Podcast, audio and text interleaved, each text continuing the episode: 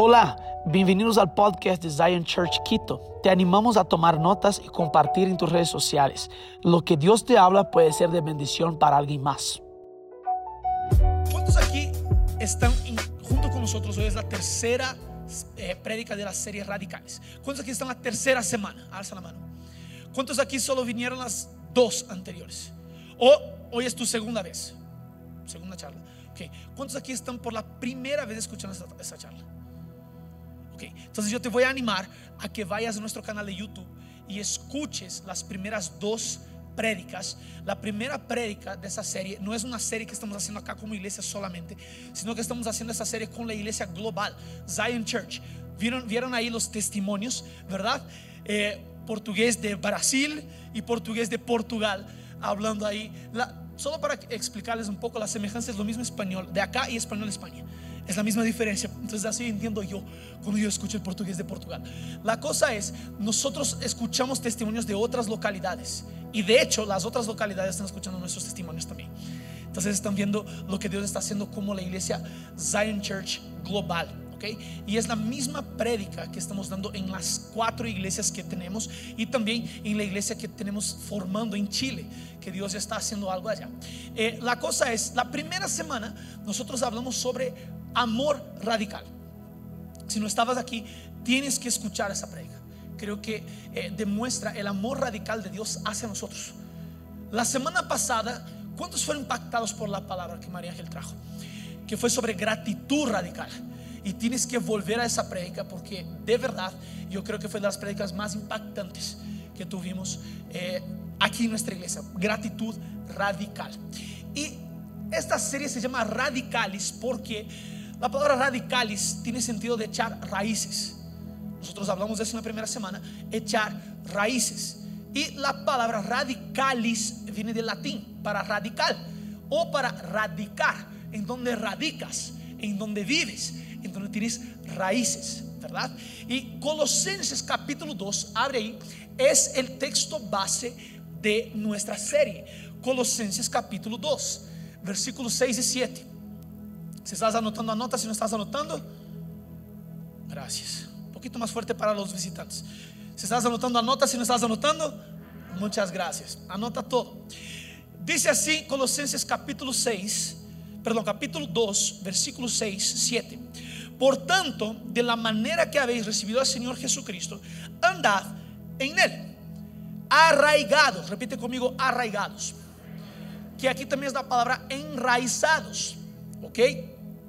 Arra- arraigados, enraizados y sobreedificados en él y confirmados en la fe, así como habéis sido enseñados, abundando en acciones de gracias. Ahora, tenemos que entender algo. Yo voy a repetir eso porque hablé en la primera prédica, María que repitió la semana pasada, pero hoy yo quiero repetir eso. La raíz de un árbol, la Biblia nos llama de árboles, ¿verdad? El cristiano en la Biblia, el Hijo de Dios, es comparado a árbol. Tenemos eh, Salmo capítulo 1, tenemos diversos versículos bíblicos que la analogía a nosotros es que somos árboles. Y el árbol tiene sus raíces echados en la tierra para dos objetivos. Primero, el árbol, yo no soy ni un biólogo, pero no fallé biología en el colegio. Fallé una vez solamente. El árbol, él hace dos, la raíz sirve para dos cosas. Una, para absorber los nutrientes de la tierra. Cuando cae la lluvia, moja la tierra, el árbol absorbe los nutrientes. Y estos nutrientes hacen con que el árbol fructifique. ¿Verdad? La segunda cosa que la raíz hace es mantener la estabilidad del árbol. Entonces, cuando yo tengo la raíz echada en Cristo, dos cosas van a suceder conmigo. Primero, yo voy a tener nutrientes para poder generar frutos. Todo cristiano que está en Cristo con las raíces echadas tiene que producir frutos, porque tu nutriente está en Jesús. Segunda cosa, las raíces echadas en Jesús van a hacer con que tú tengas estabilidad en medio a las tormentas, en medio a la tempestad. Por eso es necesario que nosotros tengamos la raíz echada en Jesús. ¿Tiene sentido lo que digo? Entonces ya hablamos sobre amor radical, gratitud radical y hoy vamos a hablar sobre compromiso radical. Compromiso radical. Si estás anotando, anota. Si no estás anotando, anota también. Entonces, te voy a decir una cosa. Nada que sea importante en la vida sucede sin compromiso. Todo sucede por un compromiso. Nuestros compromisos dan forma a nuestras vidas más que nada. Son las decisiones que tomas. Son los compromisos que haces. Por ejemplo, yo ya, ya dije eso, pero quiero repetir. Cuando yo di sí a María Ángel en el altar, automáticamente yo ya dije no para cualquier otra mujer. Yo no necesito decir no para otra mujer. Yo ya dije cuando dije sí.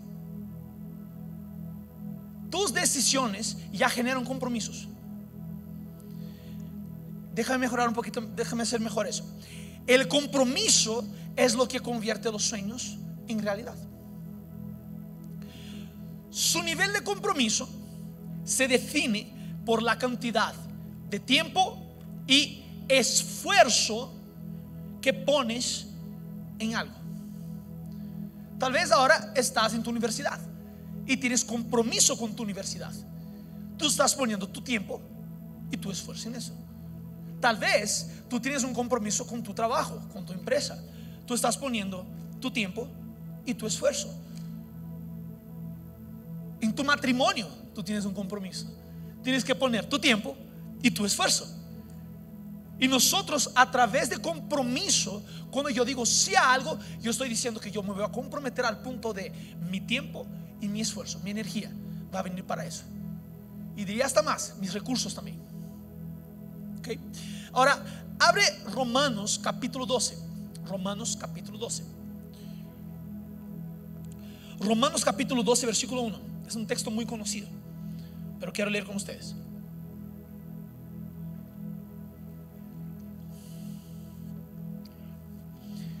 Solo déjame agregar algo más en esa parte del compromiso. Tu nivel de compromiso con algo es definido por cuánto tiempo y esfuerzo dedicas a eso. No es simplemente decir sí. Si yo digo sí a la María Ángel cuando nos casamos, pero mi tiempo y mi esfuerzo no corresponde a ese compromiso, ¿qué compromiso tengo?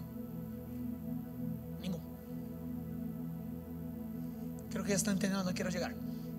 Romanos 12.1 dice, así que hermanos, os ruego por las misericordias de Dios que presentéis vuestros cuerpos en sacrificio vivo, santo, agradable a Dios, que es vuestro culto racional. Lo que Pablo está diciendo aquí es, presenten, hagan un compromiso de presentar sus cuerpos como sacrificio vivo, santo y agradable delante de Dios, que es tu culto racional. Guarda eso, racional. Es tu culto lógico. Es tu manera de pensar. Tanto que el versículo siguiente es transformar la mente, la forma de pensar. Transformar la mente. Y lo que Pablo está diciendo es que este compromiso va a ser el compromiso más grande que va a ser en tu vida. Más que el compromiso que con tu esposa, que con tu familia, que con tu trabajo, que con cualquier. Es con Jesús. Es lo que Pablo está enseñando. Él está diciendo que ese aquí es el mayor compromiso que vas a hacer. Y eso aquí, ese tipo de compromiso es más que ir a la iglesia. Es más que simplemente orar antes de las comidas que vas a comer. Es más. Es mucho más allá. Significa una entrega total. Significa todo. Es decir, yo racionalmente estoy decidiendo hacer un compromiso con Jesús. Yo estoy decidiendo. Ahora, el compromiso crece con el tiempo como en cualquier relación. Hay niveles de compromiso. ¿Saben de eso? Primero, voy a usar este ejemplo otra vez. Primero, María Ángel y yo dimos un sí. es un compromiso que tenemos de ello. En algún momento, este compromiso va a crecer porque va a venir un bebé. Cuatro por si acaso. Es porque yo tengo el micrófono. en algún momento ese compromiso va a crecer. De ahí el compromiso sigue creciendo. Porque vienen más adelante nietos. El compromiso crece. Y el compromiso se fortalece. Cuanto más avanzamos en nuestro compromiso, más Él crece y más Él se fortalece. Este compromiso sacrificial al Señor Dios es nuestra adoración racional. Escucha, tú no eres movido por sentimientos. ¿Ok? Muchas veces nosotros cambiamos lo racional por lo sentimental, lo que no está bien tampoco, porque vas a racionalizar todo. Pero muchas veces sentimental, sentimentalizamos todo también. Hay que encontrar el balance, el equilibrio, en donde mi razón entiende el por qué estoy haciendo lo que estoy haciendo. No simplemente mis sentimientos, porque si es por sentimientos en algún momento eso se apaga. Pero si es un compromiso racional, eso se mantiene. Yo sé por qué tomé la decisión. Romanos 6:13 dice, ni tampoco, Romanos 6:13, ni tampoco presentéis vuestros miembros al pecado como instrumentos de iniquidad, sino presentaos vosotros mismos a Dios como vivos de entre los muertos y vuestros miembros a Dios como instrumentos de justicia. Mira, Dios busca personas que están comprometidas para que Él las pueda usar. Dios no va a usar a un no comprometido. Deja mejorar eso. Hay excepciones. ¿Cuál es la excepción? La mula de Balaam. Tú no quieres ser usado como la mula de Balaam, que solo fue usada una vez. Dios usa hasta una mula, ¿por qué no puede usar a nosotros? ¿Verdad? Ahora, ¿quieres seguir siendo usado, usado por Dios? Dios solo va a confiar en un corazón comprometido. Dios no va a confiar en un corazón que no está comprometido con su obra. Él puede usar como excepción, pero no es la regla. La regla es que Dios usa a partir del comprometimiento, a partir del compromiso. ¿Por qué? Porque Dios sabe que puede confiar. Y aquí está diciendo, deja el compromiso pasado de usar tus miembros para el pecado y ahora usa tu cuerpo, todo lo que tienes para el Señor Dios. Y Pablo está diciendo eso, que es cambiar la forma de vivir, es cambiar el compromiso. Yo tenía compromiso con el pecado, ahora tengo compromiso con Dios. Y si yo fui radical acá, yo voy a ser aún más radical acá. Y Dios sabe y Dios ve el compromiso del corazón. Y Él dice, porque estás siendo comprometido y estás honrando, yo puedo confiar mis bendiciones a ti para que tú puedas ser buen, buen mayordomo. Ahora, abre tu Biblia en 2 de Crónicas 16. Segunda de Crónicas 16. Dice, versículo 9. Dice, porque los ojos de Jehová contemplan toda la tierra para mostrar su poder a favor, escucha, a favor de los que tienen corazón perfecto para con Él. Repite conmigo, comprometidos. Más fuerte, comprometidos. Lo que el Señor Dios está diciendo, lo que el autor de Crónicas está diciendo es lo siguiente. Los ojos del Señor están buscando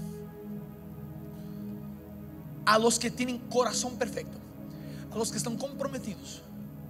¿Para qué? El Señor Dios busca a los comprometidos para liberar poder y favor. Eso es lo que dice el texto. Los ojos del Señor están acá. Están buscando. En Zion Church, ¿puedo encontrar corazones perfectos? puedo encontrar corazones comprometidos, porque si yo puedo encontrar corazones comprometidos en medio de esa comunidad, yo voy a liberar poder a favor de ellos. Es eso que el Señor Dios está diciendo aquí. Eso que la palabra de Dios dice, que el Señor Dios busca a los que están comprometidos para decir, estás siendo comprometido con lo poco, yo te voy a dar más. Porque supiste manejar lo poco, te voy a dar más. Y el Señor Dios busca, eso es lindo. La Biblia dice que Dios busca adoradores. Eso dice quien adora en espíritu y verdad. Pero Dios también busca los de corazón comprometido. Dios aquí dice, los ojos del Señor están buscando los que tienen corazón perfecto para que Él pueda dar favor a esas personas. ¿Qué tal eso? Le está ayudando. Ahora, yo tengo hoy cinco principios de un compromiso radical. Cinco principios de un compromiso radical. Abre tu Biblia en Hebreos capítulo 12. Hebreos 12. Y con base en ese texto vamos a traer los principios. Hebreos 12, cinco principios.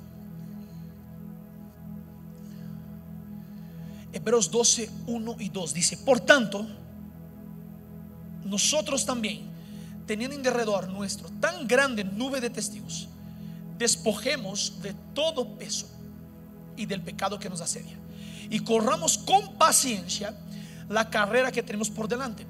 Puestos los ojos en Jesús, el autor y consumador de la fe, el cual por el gozo puesto delante de él sufrió la cruz, menospreciando lo propio, y se sentó a la diestra del trono de Dios.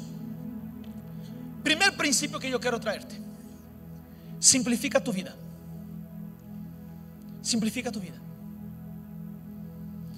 La palabra de Dios dice, despojémonos de todo lo que nos estorba y del pecado que nos envuelve y corramos. Tenemos que librarnos de todo lo que nos está estorbando. Yo cuando jugaba fútbol hacíamos dos ejercicios. Uno, ponían como un, un elástico aquí en la panza y había una persona de atrás que me estaba deteniendo. Y yo tenía que forzar mi pierna para correr, para fortalecer la pierna. El momento que esa persona me soltaba, yo volaba. A veces hasta caía. Yo volaba. Ese es un ejercicio. Me estaba estorbando algo para que yo pueda cumplir o llegar a mi pleno potencial. El otro ejercicio que hacía Alguien que jugó fútbol en la vida, ya, se va a identificar conmigo. Si fuiste atleta de fútbol. Que veste que jugador de fútbol no soy. Estaría jugando fútbol ahorita. Pero poníamos 5 kilos en cada tobillo. Y corríamos alrededor de la cancha.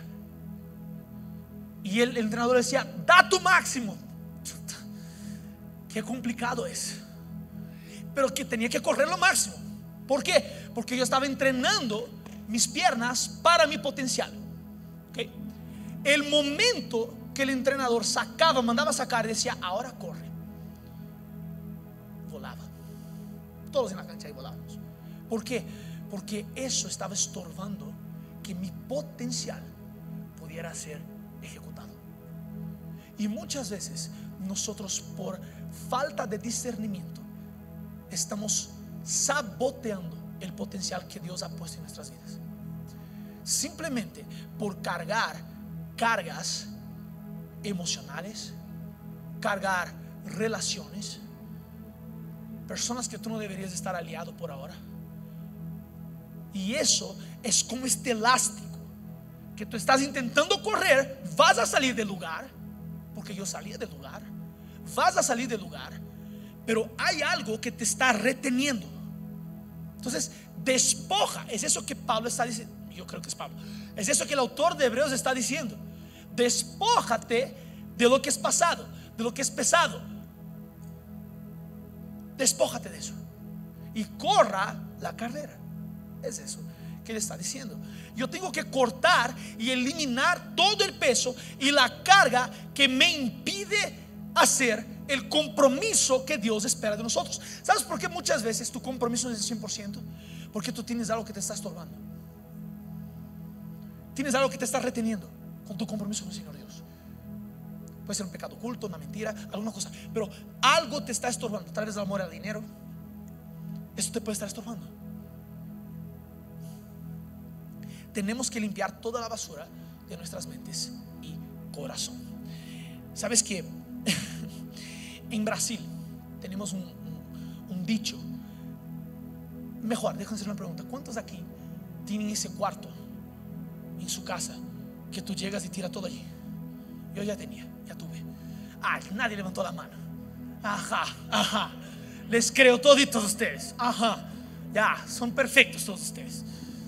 Solo yo no soy perfecto, está bien. Nosotros en Brasil llamamos el cuarto del tiro, que tiras todo ahí. Deja todo ahí. Y sabes cuando a veces tú quieres arreglar ese cuarto y intentaste arreglar un cuarto así. Y tú vas, eso, guarda eso. María Ángel es muy así conmigo.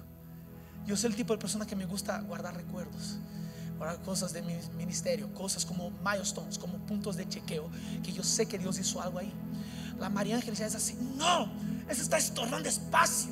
Y ya coge la bota y yo, ya vamos ahí, vamos juntos. me gusta, es una buena actitud, porque no quiere quedarse atado a cosas. Y muchas veces, ¿por qué nosotros no votamos cosas que tenemos? Porque yo pienso que va a servir para el futuro. Servido hasta ahorita. ¿Por qué va a servir para el futuro? Tienes un armario lleno de ropas que no usa por 10 años. ¿Y por qué no das tus ropas si no, no vas a usar? No, no me digas que vas a usar, es mentira. No has usado por 10 años. Ahorita no vas a usar. Tienes 55 pares de zapatos en tu, en tu armario. No vas a usar. No tienes 55 pies. Hay gente que necesita, por si acaso. Y tú piensas así. No, eso aquí puede servir para el futuro. Y te voy a decir una cosa. Si tú tienes ese pensamiento, tal vez es un reflejo de algo que está acá.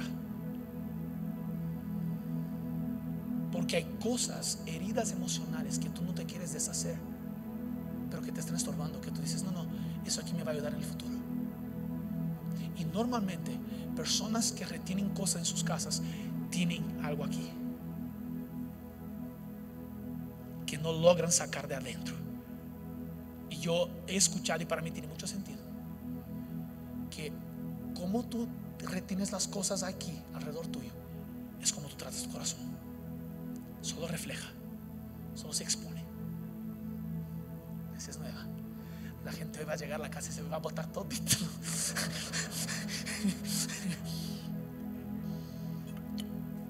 Muchas son las cargas de equipaje del pasado que están en nuestras almas y aún no han sido resueltas.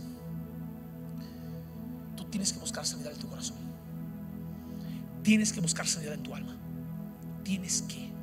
Y a veces esa sanidad comienza a botar todo lo que tienes que ya sirve. Todas las heridas del alma, todas son un desvío o distracción potencial. Escucha, si tú tienes una herida emocional, un trauma, algo que pasó en tu vida, si tú no buscas tratar delante de Dios, si tú no buscas tratar, eso se puede convertir en un desvío o una, distracción potencial. Porque si tú no tratas, comienzas a aumentar la ofensa.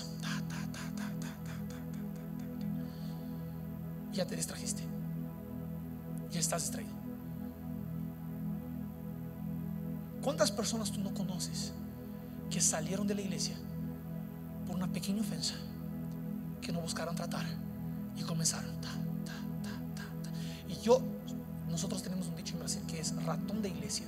Yo crecí en la iglesia. Yo veo eso y vi eso de montón.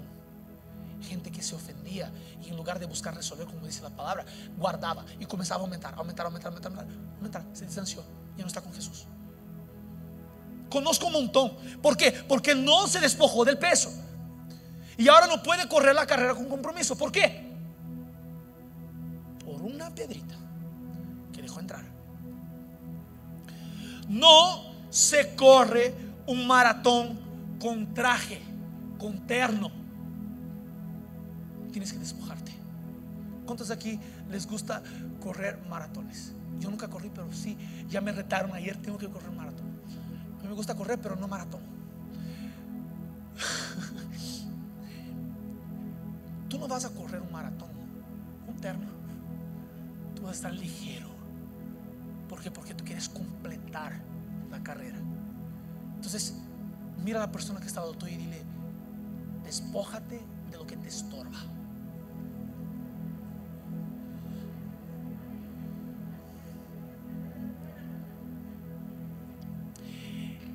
Y si sirve la, la capucha a la persona, dile, despójate lo que tienes en tu casa. que ya no sirve. Si sirve la capucha por ahí. Punto número dos. No tengas prisa. Sé paciente. Punto número dos. No tengas prisa. Sé paciente. La Biblia dice, corramos con perseverancia, paciencia, la carrera que se nos propone. Esta palabra paciencia o perseverancia en tu Biblia es el griego upomone, que significa perseverar con alegría. Es una, una gozosa paciencia. Yo sé esperar con alegría. La cosa que es, tú tienes que perseverar. No tienes que tener prisa. Entienda algo. No es sobre una carrera de 100 metros. Es sobre un maratón. Y muchos de nosotros hacemos la vida cristiana como si fuera una carrera de 100 metros. ¿Cuántos de aquí? Yo, otra vez, alza la mano quien ya corrió una carrera. No necesita hacer maratón, 5 kilómetros, 10, qué sé. Ok, ya viste esas personas, yo era esas personas, esas personas que salen voladas al inicio pero nunca termina la carrera. No, yo voy a ganar, pa, pa, pa. En los 100 metros, 150 metros, 200 metros ya perdió. Y ahí vienen los otros que vienen aquí, ta, ta, en el ritmo y pasan. Porque no es sobre velocidad, es sobre constancia. En el reino de Dios no es sobre velocidad, es sobre perseverar. Déjame mejorar eso. la madurez espiritual instantánea no existe. Encuentra tu ritmo. No es porque la persona de al lado está yendo más rápido que tú, que significa que es mejor.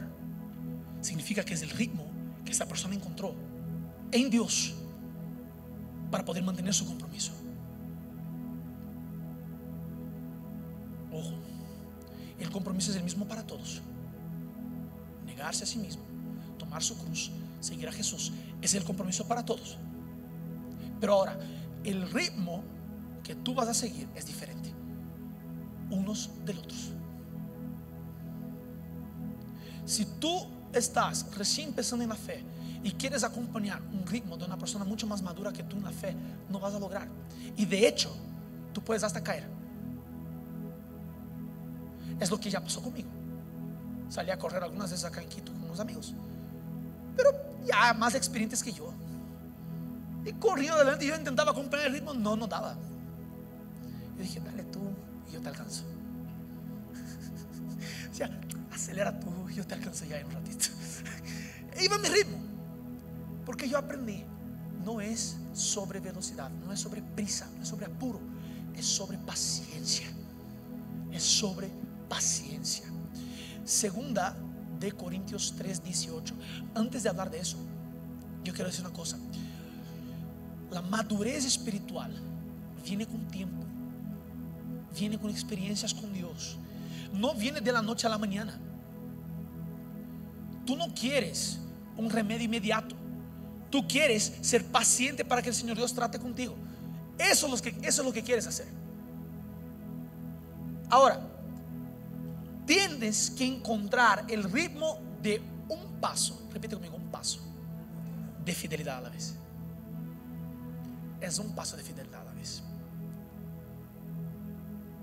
Tú tienes que encontrar el ritmo de un paso a la vez de fidelidad con el Señor Dios. Segundo de Corintios 3, 18. Mira qué chévere eso. Dice, por tanto, nosotros todos, mirando a cara descubierta, como un espejo, la gloria del Señor, somos transformados de gloria en gloria en la misma imagen, como por el Espíritu del Señor. Tú no vas a ser transformado de la noche a la mañana al 100% a la imagen de Dios. Ya tienes la esencia y el potencial de que eres la imagen de Dios. Pero ahora, para ser santificado, para tener el carácter de Cristo formado en ti, no es de una vez, ¡pum! Es de gloria en gloria. Es un paso a la vez. A veces queremos dar tres pasos a la vez y estamos asumiendo compromisos que no podemos asumir, que no vamos a aguantar. ¿Por qué? Porque mi madurez espiritual está para un paso. ¿Tiene sentido lo que voy diciendo? Las caritas así, no les puedo ver bajo la mascarilla, entonces yo, asumo que está bien. Es un paso a la vez, porque yo soy transformado con esa gloria aquí. A partir del momento que yo soy fiel con ese nivel de gloria, del carácter de Cristo que está en mí, yo doy otro paso. No vuelvo a eso porque ya, ya está resuelto. Vengo acá, ¡pum! transformado otra vez. Fidelidad a un paso, a un paso. ¿Tiene sentido que digo? Es la fidelidad con un paso a la vez. Yo soy transformado de gloria en gloria, un paso a la vez. Punto número tres. Enfoca tu atención en Jesús. El texto de Hebreos, si estás abierto ahí, dice, teniendo los ojos puestos, fijos. Esa palabra en griego es af- aforao, que es literalmente mijar, mi- mijar, mirar fijamente a los ojos. No sé si ya hicieron un ejercicio. Yo una vez hice un ejercicio con María Ángel, que yo me quedaba mirando los ojos de ella así, sin reaccionar, sin nada. Y ella a mí, yo le gané. Somos bien competitivos uno con el otro. Y yo le gané. Ella no podía. Y yo me quedé así. Y yo no podía. Ese es el ejercicio que nosotros somos invitados a hacer Jesús, el autor y consumador de nuestra fe. Enfoca en Él. ¿Y por qué estoy diciendo eso? El compromiso, dice el texto, ¿no? Jesús es el autor y consumador de nuestra fe. El compromiso cristiano siempre comienza y termina con Jesús. Ahora, si Él es el al- alfa, el autor, el comienzo, pero también es el omega, fin, el consumador, ¿por qué Él no sería quien nos conduce por el proceso? Él nos conduce por el proceso. Por eso yo tengo que mantener mis ojos fijos en Él. Y aquí la gran cuestión con eso es, necesitas ver a Jesús desde el principio del viaje hasta el final del viaje. Siempre Jesús. Yo te quiero decir una cosa. Yo por más que yo intente parecer con Jesús, en algún momento yo te puedo fallar. En algún momento, yo no soy perfecto, pero en algún momento yo puedo fallarte. En algún momento, algún líder de esa casa te puede fallar. Pero yo te puedo asegurar algo, que nosotros estamos mirando a Jesús. Y si nos equivocamos, nos arrepentimos, pero estamos mirando a Jesús. Por eso, mi consejo a ti es, mira a Jesús. Puedes mirarme a mí también. Cuando yo refleje a Jesús. Entonces tenemos que reflejar a Jesús. Todos tenemos que reflejar a Jesús. Pero tu principal punto de fijar de mirada es el Señor Jesús. Es decir, Daniel, quiero caminar contigo, pastor. Wow, qué increíble eres. Yo lo primero que voy a hacer, voy a traer a la persona aquí diciendo, ¿estás viendo a Jesús? Y yo le miro a él. Y a partir del momento que yo quite la mirada de Jesús, sigue mirando. Si yo quitar, yo no voy a quitar. Pero si yo quito la mirada, tú, tú mantienes. Porque yo estoy mirando a Jesús. Y vamos a correr juntos, pero mirando a Jesús. Pablo dice, yo me olvido a lo que está atrás y avanzo para el premio de la soberana vocación en Cristo Jesús. Está diciendo, mi blanco es Jesús. Yo estoy mirando a Jesús. Nosotros tenemos que enfocarnos en Jesús. Él es el autor y consumador de nuestra fe. Daniel no te puede salvar. No puede. Jesús lo hizo. ¿Tiene sentido lo que digo? Eso aquí no quita la responsabilidad de parecernos a Jesús. Pero aumenta tu responsabilidad en lugar de enfocarse en mí, en los líderes, enfócate en Jesús. ¿Qué tal eso? Es bueno. Segundo de Corintios 10, 18. Otra vez, ya abres ese, texto. Que dice, así nosotros, que con el rostro descubierto, reflejamos o contemplamos, algunas versiones dice también, como por un espejo, la gloria del Señor. Somos transformados a su, imagen, a su semejanza, con más y más gloria por la acción del Espíritu Santo. Te voy a decir una cosa, tú te, tú te conviertes en lo que contemplas. Tú te conviertes en lo que contemplas. Si tú quieres ser parecido a mí, contémplame a mí. Pero ya dije que no hagas eso. Porque tú tienes que ser parecido con Jesús. Tienes que contemplar a Jesús, el autor y consumador de tu fe. Jesús mismo, Él separaba sus tiempos para contemplar al Padre. Biblia dice que Jesús no hacía nada que Él no había visto el Padre hacer. Él pasaba sus tiempos con el Padre porque en esos momentos Él recibía lo del Padre y Él decía, aquí yo voy a reflejar mi Padre. Y Él como humano, la Biblia dice en Hebreos que Jesús tuvo que aprender la obediencia. ¿Qué tal eso? Jesús era el 100% Dios, 100% hombre, pero Él tuvo que aprender la obediencia como ser humano. Eso dice la Biblia. Y Jesús, Él tenía que pasar sus momentos con el Padre para poder reflejar el carácter del Padre. Entonces, yo, eso me enseña algo, que yo tengo que separar mis momentos de contemplación de Jesús. ¿Qué es eso, Daniel? Es pasar tu tiempo con Dios en tu lugar secreto y contemplar a Jesús. Jesús, yo quiero conocer más de ti. Jesús, y lee la palabra de Dios, que vas a conocer a Jesús ahí también. Lee la palabra de Dios. Jesús, yo quiero ser transformado a tu imagen. Yo estoy enfocando en Él porque yo quiero ser como Él. Enfoca en Jesús. Y cuando tú enfocas en Jesús, tú estás aumentando tu compromiso. ¿Tiene sentido? Enfoca en Jesús. Lucas 22, 39, solo para mostrar lo que estaba diciendo. Y saliendo se fue, como solía, al monte de los olivos. Y sus discípulos también le siguieron. Entonces Jesús salía para pasar sus tiempos de contemplación con el Padre. ¿Okay? Cuatro, recuerda la recompensa. Estoy bien rápido, hoy, creo. Hebreos 12, 2 y 3. Dice, el cual por el gozo puesto delante de Él. Si puedes subrayar en tu Biblia y subraya, si estás en tu celular, pon ahí una notita en ese, en ese versículo. Sufrió la cruz, menospreciando el oprobio, y se sentó a la, a la diestra del trono de Dios. Jesús, escucha eso. Jesús, Él pasó por el sufrimiento. ¿Por qué? Porque Él vio el gozo, Él vio la recompensa. Repite conmigo, recompensa. Jesús, Él pasó por el sufrimiento porque Él vio el gozo. Él vio la recompensa delante de Él. Ahora, mira qué loco es. Considerad, básicamente es, piensa bien, aquel que sufrió tal contradicción de pecadores contra sí mismo, para que vuestro ánimo no se canse hasta desmayar. Esa palabra desmayar es canmo, que es de desanimar. Es literalmente no te desanimes. Lo que el texto está diciendo, Pablo está diciendo es no desanimes. No desanimes.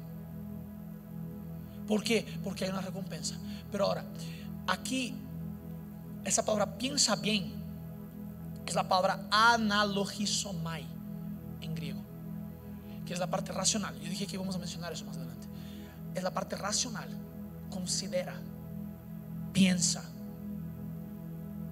considera, piensa, piensa bien. Mira lo que Jesús pasó. Pero Él lo pasó, Él lo sufrió porque Él vio la recompensa. Es decir, yo voy a calcular para ver la recompensa. Yo estoy viendo que hay recompensa en el sufrimiento. Pero el problema es que yo no calculo, yo no considero, yo no pienso bien, yo simplemente siento. Y ahí cuando yo siento, me va a bajar. Cuando yo siento, mi compromiso no va a durar. Pero si yo pienso, porque la Biblia dice que Jesús sufrió, pero Él sufrió y venció. Yo digo, ah, si Jesús sufrió y venció porque vi el gozo, yo también voy a hacer eso. Y voy a mirar la recompensa. Entonces cualquier sufrimiento que yo pase acá es para generar recompensa.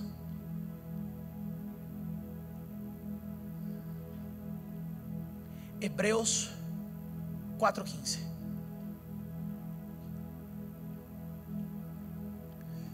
Porque no tenemos un sumo sacerdote que no pueda compadecerse de nuestras debilidades, sino uno que fue tentado en todo según nuestra semejanza, pero sin pecado. Es decir, todas las tentaciones que tú estás viviendo ahorita, Jesús fue tentado y no pecó.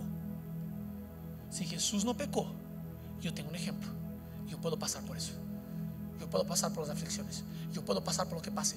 Eso que dice el texto, todo puedo en Cristo que es mi fortaleza. Yo puedo pasar por cualquier circunstancia. Cristo va a seguir siendo mi fortaleza.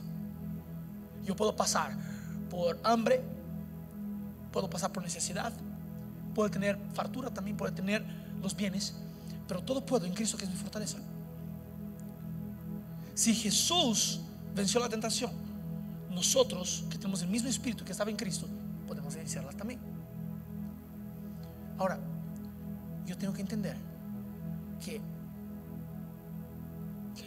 el compromiso radical requiere un ejercicio racional de entendimiento y comprensión. Si yo entiendo que ese sufrimiento es simplemente para formarme y para recibir la recompensa, yo no tengo problema en pasar por eso. Es tipo cuando vas a empezar una vida fit. Al primer momento es terrible despertar en la mañana. Es terrible para mí dejar de comer el chocolate. Es terrible. Pero cuando yo voy viendo que con el tiempo que estoy sufriendo, pero voy viendo con el tiempo la recompensa de eso, yo digo, vale la pena sufrir. Pero fue un sufrimiento calculado. Lo único calculado es que vas a sufrir, pero vas a obtener victoria. Jesús ya venció el mundo. Si pasas por problemas, por tentaciones, por cualquier cosa que sea, Jesús ya venció eso. Y tú vas a vencer también. Y tienes la recompensa por detrás. Ahora, ante las dificultades, la pregunta no es, Señor, ¿por qué me pasa eso? Ante las dificultades, la pregunta que tienes que hacer es, Señor Dios, ¿qué quieres que yo aprenda de eso? ¿Qué quieres que yo aprenda de eso aquí? Mira, primera de Pedro 5:10.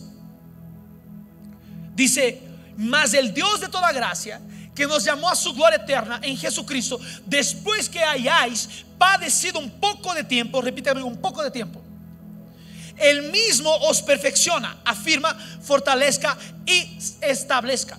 Mira, Pedro nos está recordando algo. Tenemos sufrimientos a corto plazo en la tierra para tener gloria a largo plazo en el cielo. Eso debería ser aplaudido, ¿verdad? Porque mi sufrimiento terrenal no se compara con la gloria que es que ha de ser revelada. Eso dice la palabra de Dios. Entonces, mi sufrimiento terrenal es a largo, es a corto plazo, pero eso va a revelar una gloria eterna que es a largo plazo.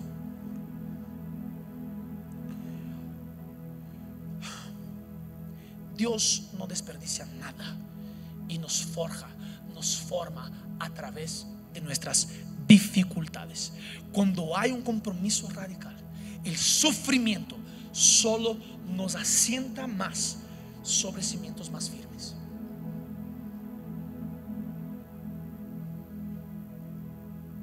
Siempre saldrás de la prueba con la fe más fuerte.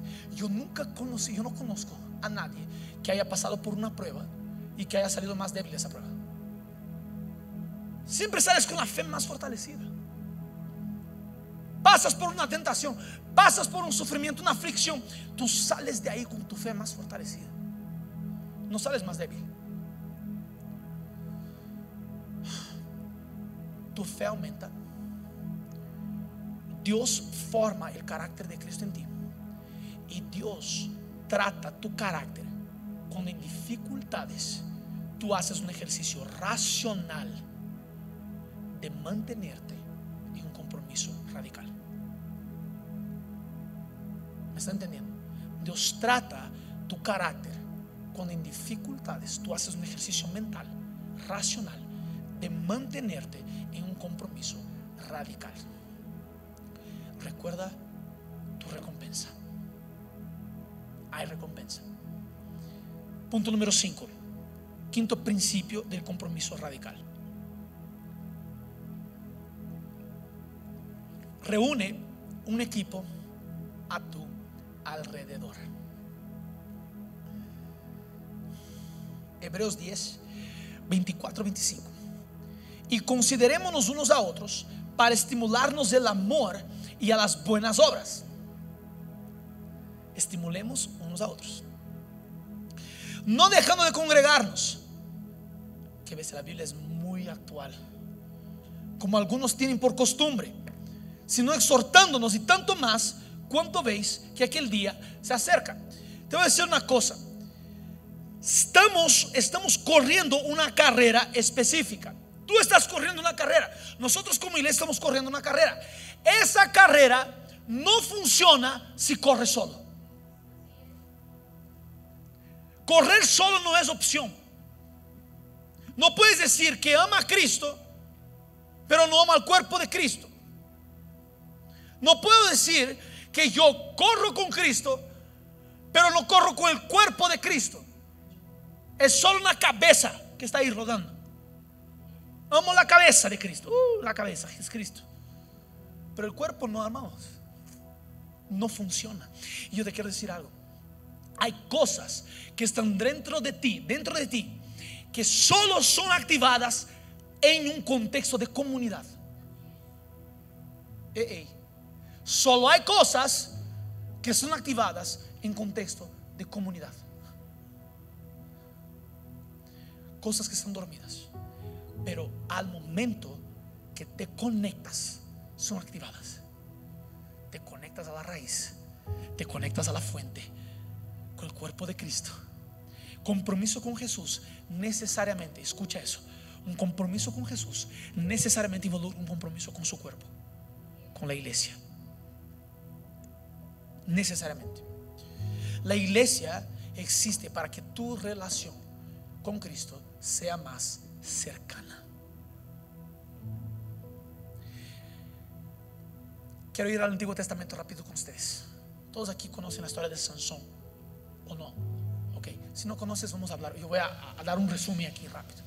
Sansón, un hombre separado, nazireo, consagrado desde el vientre de su madre. No podría cortar el pelo, porque del pelo venía su fuerza. No podía tomar vino, no podía tocar cuerpos muertos fue engañado por una mujer llamada Dalila. Esa mujer le hace toda la vuelta para que diga cuál es el secreto de su fuerza. Y él cuenta. Mi pregunta es, voy a conjecturar una pregunta. ¿En dónde estaban los amigos de Sansón para detenerle de contar su secreto? Sansón se había desviado de los caminos del Señor. Y se había juntado con personas que no debería haberse juntado. Cuando estás, cuando estás aislado, eres presa fácil. Y puedes ser enredado por cualquier persona. Pero si tú tienes amigos, tienes un equipo, una iglesia alrededor tuyo, tu compromiso de no contar el secreto de tu fuerza se mantiene. ¿Qué tal eso? ¿Quiénes son los amigos que tú vas a poner alrededor tuyo? Voy a mejorar la pregunta. ¿Cuán difícil es tu autodestrucción? Voy a explicar esa pregunta. ¿Cuán difícil es tu autodestrucción? Entienda algo. Hoy, si yo quiero desviarme de la presencia de Dios, ya me da pereza de pensar en desviarme. ¿Por qué? Porque yo voy a, tentar que, voy a tener que engañar, a engañar. Uno, dos, tres, cuatro. Me da pereza. Tú tienes que tener amigos que estén cerca tuyo, que al momento que estás desanimado y quieres salir, te da pereza solo de pensar en pecar para engañar y decir, tuve que engañar a este, a este, a este, a este y a este. Ya te da pereza. Ya te da pereza de explicar. Esos son los amigos que tienes que tener cerca. Los amigos que van a estar acá reforzando en tu oído. Oye, ese no es tu camino. Por ahí no tienes que andar. Tu compromiso refuerza eso acá. Tú estás con Jesús. Estás saliendo un poquito. Vuelve a la ruta original. Vuelve al local original. El problema es que cuando yo me aíslo, estoy aislando, yo estoy con ofensa en mi corazón y ya no quiero ser confrontado en mi pecado. Ya no quiero ser confrontado en mi error. Ese es un gran problema. Porque la iglesia dice, Pablo está diciendo, Hebreo está diciendo, exhortar. Exhortar es corregir en amor. Es decir, yo veo que está saliendo un poquito de la ruta. Yo digo, hey, hey, hey, aquí para. De aquí vuelve. ¿Cuán difícil es tu autodestrucción? Es la pregunta que te hago. ¿Cuán difícil es tu autodestrucción? Tu red de amigos te va a llevar a reafirmar tu compromiso con Cristo cuando tú estés para caer. O tu red de amigos va a decir, no, solo un poquito más. No hay problema. Es que eso aquí no hay problema. No, no hay problema. Y vas, pa, Tenga amigos como el paralítico que le llevaron al paralítico al lugar correcto de su compromiso. Como Jesús. Tenga amigos así. Que si tú piensas en caer, ellos vienen y dicen, hey, estoy aquí para ti. Vamos juntos. Te voy a animar, te voy a corregir, te voy a amar y te voy a reposicionar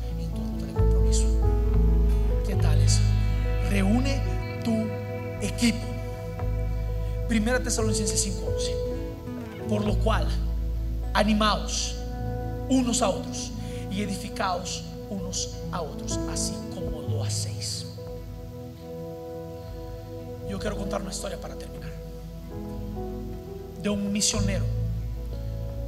Y quiero que busques después la historia de ese gran hombre. Samuel Morris. Su verdadero nombre es Cabu. Cabu era un príncipe en una tribu en Liberia. Hubo una guerra, estoy hablando 1873. Cabu tenía 13 años, 12, 13 años. Y hubo una guerra. Y Cabu, con 12, 13 años, fue llevado secuestrado como prisionero a la tribu, a la otra tribu. Cabu estaba siendo torturado por esa tribu a los 12, 13 años. Este hombre estaba siendo, este niño estaba siendo torturado. Y mientras estaba siendo torturado, en algún momento, él ve una luz y escucha una voz que le dice, corre Cabu. Y las cuerdas que tenían, que estaban atando sus manos, se deshacen rato. Y él dice, él cuenta que hubo una energía diferente en él, que él corrió y se escapó de esa tribu. Entró a la selva y llegó a una ciudad llamada Monrovia, que es la capital de Liberia hasta el día de hoy. Él llega en esa ciudad, el negro entra a una iglesia blanca de misioneros norteamericanos. Él entra y está escuchando a una mujer llamada misionero, hermana Knowles. Esa mujer está predicando sobre el encuentro de Pablo a Damasco, en el camino a Damasco, Saulo. Y esa mujer, cuando dice que una voz habló con Pablo, ese niño grita y dice: Yo escuché esa voz. Yo escuché esa voz. Y las iglesias más tradicionales, si tú vas a una iglesia tradicional, si tú gritas algo, te van a quitar de ahí. Está loco, ven, ven acá. Y le pusieron atrás, al fondo de la iglesia. Y ese niño decía: ¿De quién es esa voz? Y alguien le dice: Es de Jesús. Ese niño se arrodilla y dice: Jesús, mi vida es tuya. Entregó su vida a Jesús. Pasa cuatro años. Y él dice, estoy hablando ya 17, 18 años de ese muchacho. Se acerca a la hermana Knowles. ¿Cómo puedo ser un misionero y aprender más de la palabra? Ella dice, tienes que ir a los Estados Unidos, a Nueva York. Ese niño de 17 años sale, se va al puerto. Llega al puerto y dice, yo voy a encontrar trabajo aquí por un barco que me lleve allá. Porque quiero aprender de la palabra de Dios para ser un misionero. Cuatro días después, él entra en ese barco que le está llevando a los Estados Unidos, a Nueva York. Y este niño de 17 años comienza a sufrir, porque era negro. Comienza a sufrir, comienza a sufrir. Y él volvía, la historia cuenta, que él volvía a su cuarto para descansar. Y decía, Dios, yo voy a llegar, porque quiero ser misionero. No importa el sufrimiento que estoy pasando aquí en ese barco, yo voy a ser misionero. Después de tanto tiempo, se llega a, a Nueva York y la historia cuenta que la mitad de la tripulación de este navío, de ese barco, se convirtió por la resiliencia de ese joven. Por favor. ese niño ahora llega con 18 años. Llega con 18 años a la Universidad de Taylor en los Estados Unidos. Y ese niño ahora es, está estudiando. Les voy a contar algo.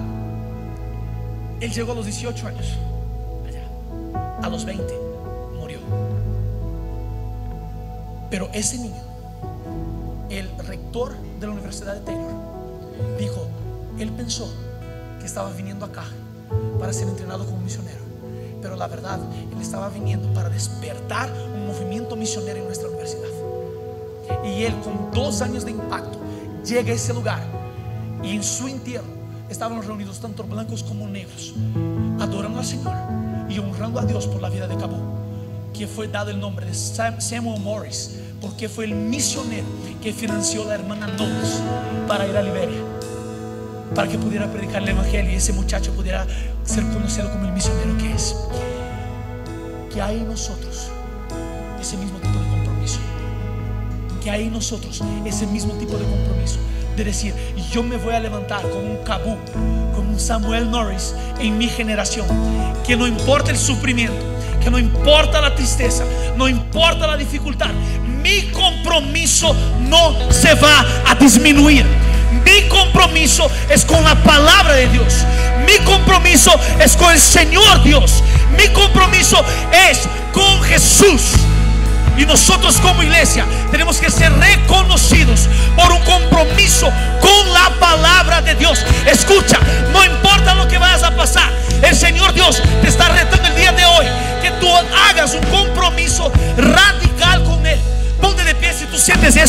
que está en ti. Solo si sientes que debes hacer un compromiso radical con el Señor Jesús. Y hoy yo siento que algo nuevo Dios va a liberar sobre nosotros como iglesia. Padre, nosotros hoy te reconocemos y decimos que nuestro compromiso es con tu palabra, es con el Señor Jesús. Repite conmigo, yo, vamos más fuerte, yo me comprometo radicalmente Señor Jesús para la obra que Él me ha llamado. Señor Dios, yo oro, despierta una iglesia acá en Zion Church que tenga un compromiso con la verdad, un compromiso con tu palabra. En el nombre de Jesús, levántanos, Señor Dios, como esas personas que te van a amar más que todo. En el nombre de Jesús. Amén y amén. Vamos dar un fuerte aplauso al Señor. Vamos dar un fuerte aplauso. Vamos más fuerte, más fuerte. Si puedes, levanta tu voz y das un grito en la presencia de Dios. Señor Dios, somos entregados a ti, entregados a ti. En el nombre de Jesús. Amén, amén, amén. Wow, wow. Esperamos que este mensaje haya impactado tu vida. Suscríbete porque subimos nuevas prédicas todas las semanas.